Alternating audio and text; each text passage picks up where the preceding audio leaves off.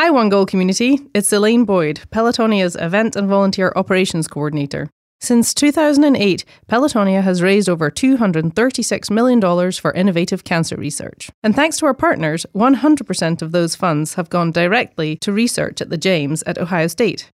Together, we will see an end to cancer. To get involved in our one goal, visit pelotonia.org. That's pelotonia.org or click on the link in the episode notes. This podcast is powered by Pelotonia. To learn more about our Goal 10 cancer, visit pelotonia.org or see the link in the show notes. The reason I ride Pelotonia is because they gave me my dad four years with stage four colon cancer, yep. which is unheard of. I still question the reason, you know, why? Why me? But then later on, I found out why. Welcome to One Goal, a podcast from Pelotonia. We're a community dedicated to funding innovative cancer research through a three day experience of cycling and volunteering. I'm your host and Chief Operating Officer of Pelotonia, Joe Apgar. Your journey with us to the finish line begins now. Pelotonia is powered by an amazing community, and it's through research that we will see an end to cancer. We want to thank our major funding partners the American Electric Power Foundation, Huntington, the L Brands Foundation, and Peggy and Richard Santulli. Whether it's a cancer diagnosis or something else, during any challenging situation, you're bound to ask yourself the question why? Why something happened to you or a loved one? In many cases, as frustrating as it can be, it may take time to receive clarity or closure. In this story you're about to hear, two women found themselves in the midst of their own challenging journeys. But through Pelotonia, they found support within each other and our community. They would also soon be able to, at least in part, answer that question why. We'll begin with Selena Browning, who started her own journey when someone close to her received that diagnosis no one wants to hear. This episode has been titled Finding Their Why. In 2015, in the spring, my dad uh, went to a an appointment because he thought he was having a gallbladder attack. And when they got in there, they realized that he had uh, stage four colon cancer he was definitely um, a there was no quit in him and uh, it was there was no question we were going to put throw all the things against the wall and fight. So uh, he went through a standard chemo, and we went back in April of 2016.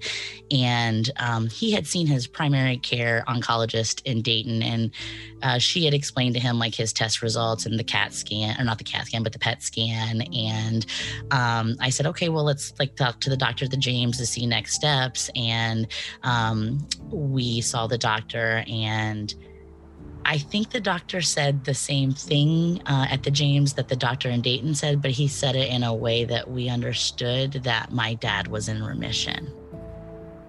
So I started thinking about like I, I'm big on um, owing the universe, and so I felt like I.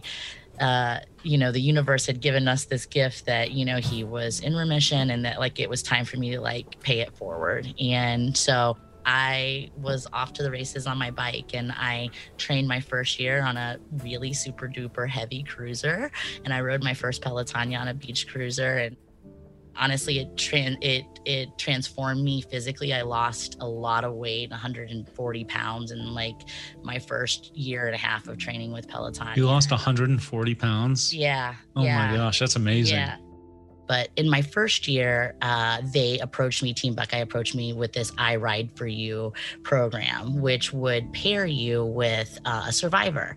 And lucky for me, my survivor was Betty. My name is Betty Scipio. I'm originally from Jamaica. I'm an island girl. Um, this all started when my doctor, my primary care doctor, found a lump in my throat and advised me to go seek um, treatment for it and find out what's going on. I had a biopsy done in 2010 and it came back negative, so I was fine. I went in in 2014. Um, I wasn't feeling well. My throat has felt different, um, sore. I went in for my follow up and I was asked to do a blood work. Found out there was a cyst that burst in my throat. Two weeks later, I went back in, had a biopsy done. On December 18, I got a call from my endocrinologist with the results of my biopsy and came she told me you have papillary carcinoma. I break down. She sat on the phone with me for about an hour. She told me what I need to do. That Friday I went went in to see her and she told me, "Don't worry about it. It's to be taken care of. All you need to do is follow all the steps." And so they went in. I did a total thyroidectomy where they removed all my thyroid. Two weeks later, I was told that you're to be scheduled for radiation. Went and did radiation, my first testing of radiation March 3rd. And then on March 6th, I went in for my f- dose of radiation. Fortunately, I didn't have to take a lot. And then in November of 2015, I was told that they have no trace of cancer in my system. And so I was cancer free. So that was like a year almost of from the day you got diagnosed, December Yes. 18th, uh, all the way to November, you know, when you were declared cancer free. You know, you mentioned, you know, when you got the call that it was cancer, you sort of broke down and lost it. What sort of what hit you in that moment? Was it the the fact that you know you had been told that it's a really low chance i think you said 5% chance you know the 1 in 20 chance you hit um, and is that what you know struck the chord for you or So it was that 5% chance. And growing up in a religious home, um, I keep asking, you know, God, like, why? Why me? It's just 5% chance. You know, why did I have to fall in that 5% chance of having it? I still question the reason, you know, why? Why me? But then later on, I found out why. betty like what was your you know you got to opt into this program the ride for you program like what did you want to get out of it like what was your initial thought at first, I love Google. And what I did was I Googled Selena. Sorry. This is the first applied. time hearing this. Yes. so good I I, always I always do research on people too with Google. yes, so. I Google Selena. and so I was like, okay, because I love to put a face to a name. And I was like, okay. So when she told me, let's meet at the opening ceremony, I was like, okay, fine. I know who I'm looking for. And that was the reason why I was, it was good when I met her. And I was like, oh, she's just all over the place. but love her to pieces This is true. she consoled me because that was my first opening ceremony and it hit home for me Yeah. because there was a lot of cancer survivor there their caretakers supporters and when they spoke um, about the cancer survivor community and what pelotonia do for the for the community I broke down. And who was there but the great Selena? You know, I looked at it as this is the reason why God put me in that 5% chance of having papillary carcinoma. Because I've met some wonderful people and I met Selena. So we were a perfect match and you know like my uncle said she's my sister that my dad never told anyone about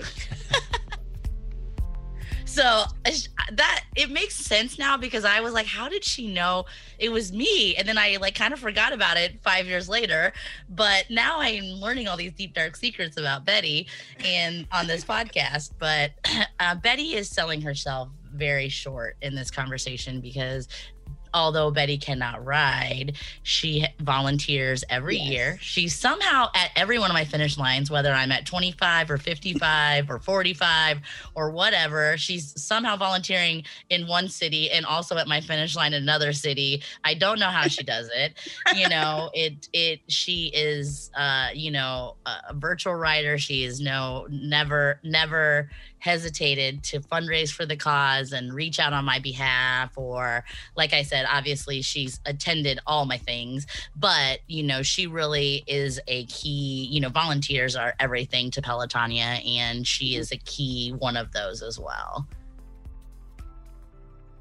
Speaking of the finish lines, because you know, as uh, I was a rider long before I, I joined the team at Pelotonia, and the finish line's emotional. When you cross the finish line, you're tired and you're exhausted, and but it's also really emotional for the people waiting at the finish line too. And so, like, describe that first, you know, the 2017 finish line, Betty, where you know you got to cheer on Selena, and you know, at some point after she finished, meet up and give her a hug, and and what was that like? What was it like 2017? hot Hot. It's usually pretty Um, hot. There was, I've never been, it was in, where was it? Beaver Harbor, something up there back in the Bevelheim- woods. Bevelhymer Park. Bevelheim. Yes. And I went with my friend, mom. We tried to find somewhere to sit in the shade, but evidently there's no shade up in that place. So we went closer to the finish line, closer. And she was sending messages like how far she was and, you know, all that. And then her brother came along. And so all of us stand in one place and seeing her crossing that finish line was like going to like a rave party, I would say, because everybody was like screaming and taking pictures and hands in the ear and everything. It was it was emotional. I started crying. Um to see her cross that finish line in my honor along with her dad's honor and everyone else. the first year I rode for Betty was my second year. So it was, uh, you know, going from 25, that's like two and a half hours of riding, you know, once you Yep. stop and everything. And 45, 50, that's like next Yeah. level. It's double. You know? Yeah. and um you know i i was so relieved um and so um it is so emotional and overwhelming to see like all those people you care about be there to support you um and just be so happy for you and and but to be honest with you that finish line was easy compared to the next year the next year uh was a really really hard finish for me because i had um i had it the next year was when it was so hot and Yeah, was really everybody hot. everybody died in 2018 on the and there were sag vehicles running crazily and i had terrible cramping and i worked through all that thank god for some pickle juice but Pickle right juice is a savior. it cramping. is and Yeah. like um but a mile away from the finish line my bike just started to fall apart and Oh, like they ca- they came to me like 3 and 4 times to like fix it and finally finally they were like maybe time to call it quits and and and they you know and, and obviously their first concern is my safety and i'm like i'll just walk and they're like no no that's no and uh, so they did they did try to support me as much as they can but in the end i ended up coming in through a sag vehicle because my bike legitimately things just started falling off. Uh and so i was devastated. I was so heartbroken. It was the 10 year anniversary for pelotonia and i was a disaster. And uh, nobody let me be a disaster for like more than 45 seconds. I got there and they're like what's this? Like you, you just rode 44 miles. I was like but not 45 Oh. and so to be honest with you um that was a much harder finish line because I didn't really actually get to finish.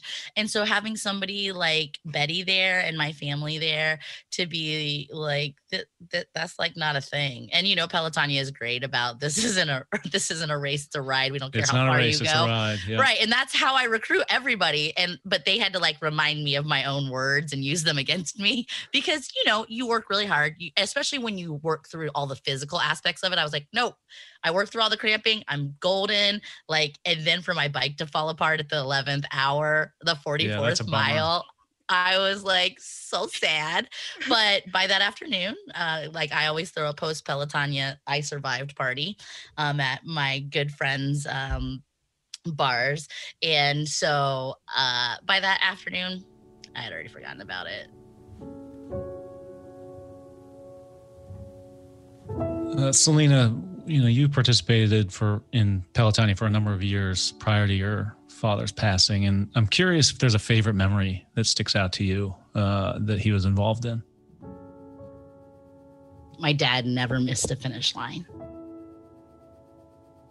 This last year in 2019, um, he was really having a lot of pain for the first time. Like, you know, um, I think we all expected when the cancer came back for it to be like it was the first time, which was really pretty um, minimal in pain and, and, like I said, side effects earlier. But um, definitely when it came back um, the last time. He had a hard time standing for a long time and um, and walking. So the fact that he was standing at my finish line. And um, there's a picture of me crossing and his it's a picture of his um, back is to me or back is to the camera and he's waving to me across the finish line. And knowing um, how hard that was for him during that time and um, being there and making sure that you know there was never a finish line that he wasn't at. So that was honestly one of the my biggest fears this year was crossing that finish line without him. So i just um, he was the strongest uh, person that i knew. It was just very telling that like he it, he pushed through all that uh, pain to make sure that I knew that he was there because there was a lot of discussion leading up to it. I didn't want him to feel obligated, and I know I knew he supported me, you know, but that was not a question for him. You know, he was going to be there um, if it meant he had to crawl over broken glass to get there. So. Um, that's really um, indicative of who my father was, and um, and also he instilled that in me you know there's nothing that once i decide that i'm going to do something that i do it and i get that grit from him for sure How did cancer in in Betty? Obviously, you had cancer. You know, you were a cancer patient at one point. How did that shift your perspective on life? So that's just my perspective on life to live every day like it's my last. Um, I do stuff that I would not normally do because um, I think that in the back of my mind, I keep living with what if. That what if is if it came back. If the cancer came back, I won't be able to do all these things. So in 2018, I booked me and my uncle a ticket and we took off to Italy. Um now I'm planning a, I was planning on going somewhere else this year, but COVID just steps right in and say slow down. You're Yeah, no moving bit plans. No plans fast." for anyone during COVID. I know. And so I get up every day and I just do something totally different. Um, if it wasn't for COVID, I'd probably be speaking to you from somewhere else in the world. Um, because I keep that what if is still in the back of my mind, even though I'm cleared every year. But I just think that I was just being relaxed and there I go. I got hit with cancer. So I just live every day like it's my last. Wise words. Um, and Selena, you're curious to hear your perspective. You know, you watch someone really close to you battle this disease, and what has that experience as being a caregiver, you know, a loved mm-hmm. one, how has that changed your perspective on your life? My career was made on uh, controlling situations. As an event planner, it's your job to step into chaos and assess the situation and put out all the fires. And dealing with um, the roller coaster that was my dad's cancer journey, it quickly made me realize that we don't really have control of anything. None of us do. And um, I feel like ultimately, um, the reason I ride Pelotonia is because they gave me my dad four years with stage four colon cancer, yep. which is unheard of. And so, yeah. like, I don't regret any of that. And, um, and I took advantage and made sure that, you know, we celebrated every moment that we could together. So I just think it's an attitude of gratitude um, and really having uh, the ability to keep perspective. If you would have told me that I'd be divorced and I'd be working at in my dream career at Ohio State and I'd be best of friends with Betty and and so passionate about something like Pelotonia, I wouldn't have known what any of those words meant. so like I just I think for me the message is um is let go of of the perfection and what you think your life is supposed to be and let the universe surprise you. What did uh, each of your Pelotonias look like this year? Obviously, with the pandemic, you know, we had to make a lot of changes, you know, to what Pelotonia looked like. But um, I'm really proud of how our organization pivoted and shifted. And we really, you know, we wanted to put Pelotonia in everybody's hands and let people define their own. So, uh, really curious what what the both of you ended up doing for your Pelotonias. Um, so I one of my goal was to walk 200 miles.